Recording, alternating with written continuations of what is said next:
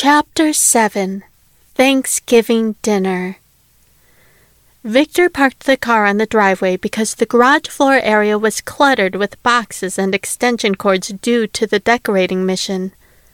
Wow, it looks great, Uncle Harry and Aunt Susan. You put up all the lights since I left? I was only gone for an hour or so. You guys are fast, said Victor. Your aunt was a great help since she's fearless when it comes to heights. She was hanging off the eaves and bouncing the ladder over a few feet at a time. She was scaring the hell out of me, Harry said. Hi, Lindsay. Don't you look beautiful tonight? Hi, Mr. Hill. Thank you as usual. This is my mom, Doris. Doris Dunne, Lindsay replied. Hello, Doris. How very nice to meet you. My name is Harry he said as he took her frail hand into his and gently held it. How very nice to meet you, Harry. Thank you for inviting Lindsay and me to join you for dinner. That was very nice and much appreciated, Doris said. Hi, Doris. I'm Susan, Harry's wife and the kid's aunt, she said as she placed her hands on Doris's back and gently rubbed it. Hi, Susan. Nice to meet you as well. I was going to say that you two look nothing like Victor. Now it makes sense that you're his aunt and uncle, Doris said. Mrs. Dunne, I don't look anything like my parents either. As a baby, I was adopted from Uruguay, so I have Latin blood and steamy good looks, Victor said and then laughed. Are your parents in the house? Doris asked. Mom, I told you Victor's folks died last year. Today is the anniversary of their passing, Lindsay said. But to answer your question, yes, they are in the house, Mrs. Dunne. They are always with us in spirit. So don't feel bad about asking, said Victor. I'm so sorry, Victor. I'm on quite a few meds, and the chemo has done a number on my ability to think straight these days. I do remember Lindsay telling me about your parents the first time she talked to me about you. It was an automobile accident, wasn't it? Doris asked. Yes, Mom, it was a car accident. Why don't we get you inside where it's warmer and get you something to drink? said Lindsay. That's a great idea. What would you like to drink, Doris? I have coffee, soft drinks, wine, tea? asked Susan. I would love a double martini, vodka not gin, light on the vermouth and stirred not shaken. James Bond was a fool for asking for his shaken martinis, bruises the booze, she answered. Susan looked at Lindsay as if to ask, Should she be drinking alcohol? Lindsay nodded that it would be okay. Think we should start with a single martini, Mom, otherwise you'll be sleeping before the first course, said Lindsay. Hell, if I had a double martini, I'd be sleeping before the first course, and I don't have cancer, said Harry, and as soon as he did, he wished that he could have taken it back into his mouth. Harry, said Susan. Oh, leave him alone, Susan. He's right. I have stage four cancer, and I'm not winning the battle. I am the pink elephant in the room, so don't ignore me. I feel better talking about it. I'm glad Harry was so honest and open. I hate it when people dance around the reality of the situation, said Doris. As they made their way into the house, Harry and Susan looked at each other with sorrow in their hearts. They were both thinking the same thing. Victor had just lost his parents a year ago, and very shortly he would have to be the support person for Lindsay when her mom passed. That's a lot for a seventeen year old boy to handle, but they both had faith in Victor to be strong for Lindsay. Harry was about to make Doris a martini, but then he thought it better to make a pitcher so he and Susan could have a drink as well. As Harry played mixologist, Susan, Caitlin, and Lindsay prepared the feast for consumption. A golden brown turkey was resting in the grill out on the deck, for it was indeed too large to fit inside the oven. Mashed potatoes, stuffing, yams, cranberry sauce, green bean casserole, freshly baked dinner rolls, and several pies for dessert were perfectly set upon the most beautiful table setting in the formal dining room. Oh, what a stunning table setting! It's just beautiful. Who made the table favors and decorations? asked Doris. As it turns out, Caitlin is quite the little artist. I was also impressed by the place settings and napkin decorations she created. You did such a good job with the table setting, Caitlin. Thank you, said Susan. You're welcome, Aunt Susan. It was fun. This whole day has been totally different than what I expected. It's been surprisingly nice, said Caitlin. I was going to say that considering this is the first anniversary of losing your parents, you kids are either doing remarkably well or you're very good at hiding your true feelings from a sick old lady, said Doris. Mom, let's not talk about that all day. There's only room enough in this house for one pink elephant at a time, said Lindsay. No, said Harry. Doris is right. They're doing very well, and we're very proud of them.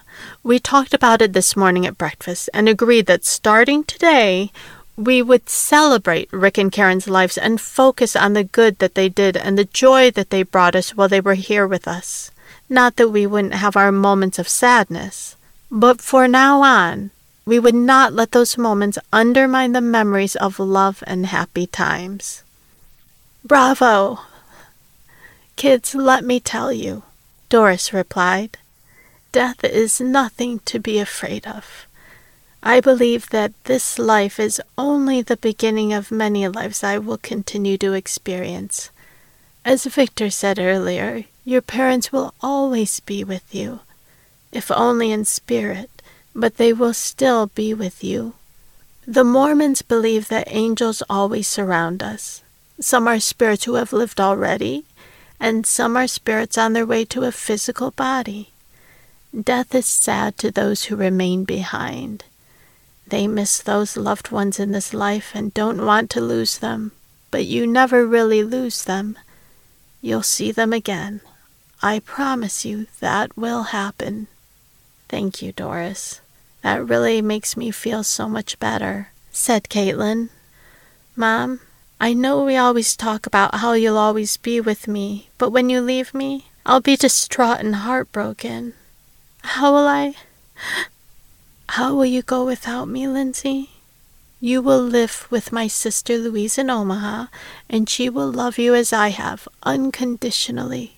She is not only your aunt, she is your godmother too.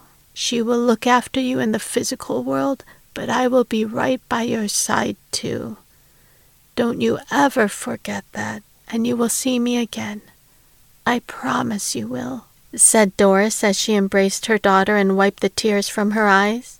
In silence, everyone realized just how special Doris was to Lindsay and the world. Her attitude and kindness were feelings you couldn't ignore even if you had tried.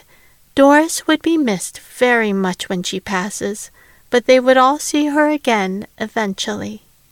Victor didn't say anything out loud, but was thinking, Omaha. How would he survive without Lindsay? He depended upon her so much. How would he go without her? He would talk to Harry and Susan to see if they would accept Lindsay to stay with them at the Festive Lane home as an alternative to Omaha. Susan suggested that everyone be seated at the table while she and Harry brought out the remaining condiments and food items. As Harry set the pitcher of martinis on the table and Susan placed two plates of butter on both ends of the table, Victor spoke up.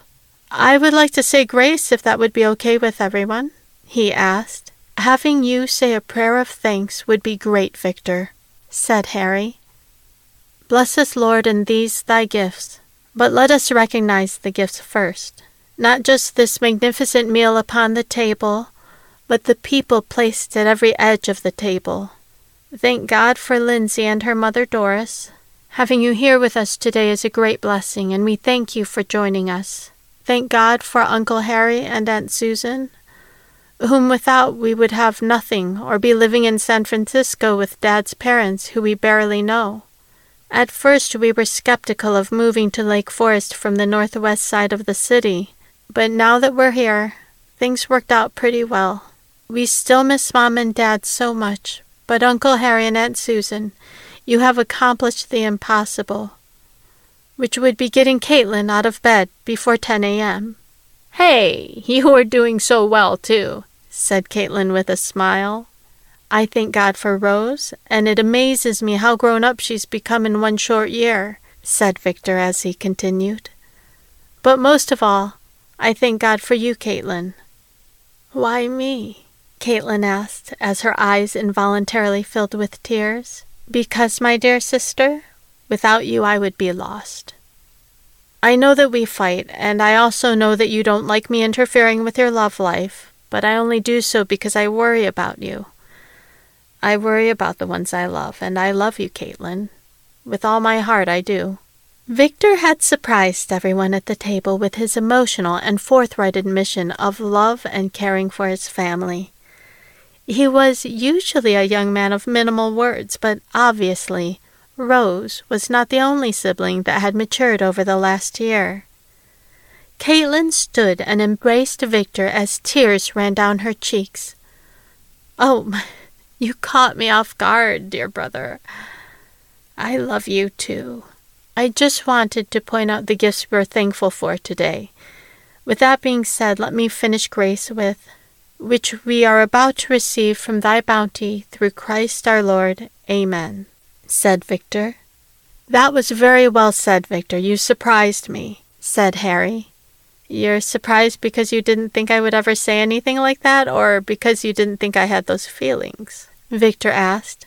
To be honest, both. I didn't think you would ever open up like that, especially in front of a group. Have you been listening to my Dale Carnegie CDs again? asked Harry with a smile.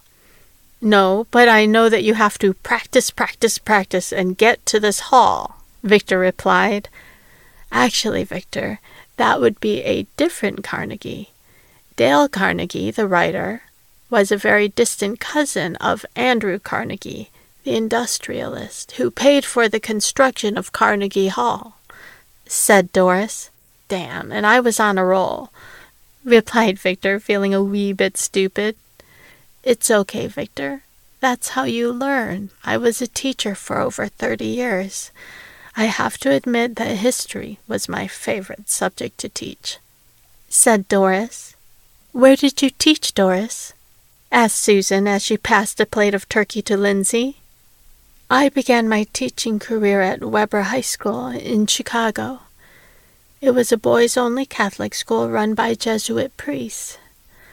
I taught history and government there for about five years. After that, I had completed my PhD and moved on to teaching at Northwestern University in Evanston. I retired after 26 years, a couple years ago. Doris replied. Sounds like a wonderful career. I don't mean to pry, but was Lindsay's father also an educator? asked Harry. Don't be silly, Harry. You aren't prying. I enjoy talking about my life. She replied and continued. My husband George, Lindsay's father, was a teacher at Weber High when I was there. He taught biology. He was a real science nerd for the most part. Unfortunately, he died when Lindsay was only four years old. He was struck by lightning. Could you please pass the stuffing, Victor? Oh my God, what are the odds of that? Asked Victor. Based on the population at the time, the number of people struck by lightning, the odds were about one in a million, Doris stated.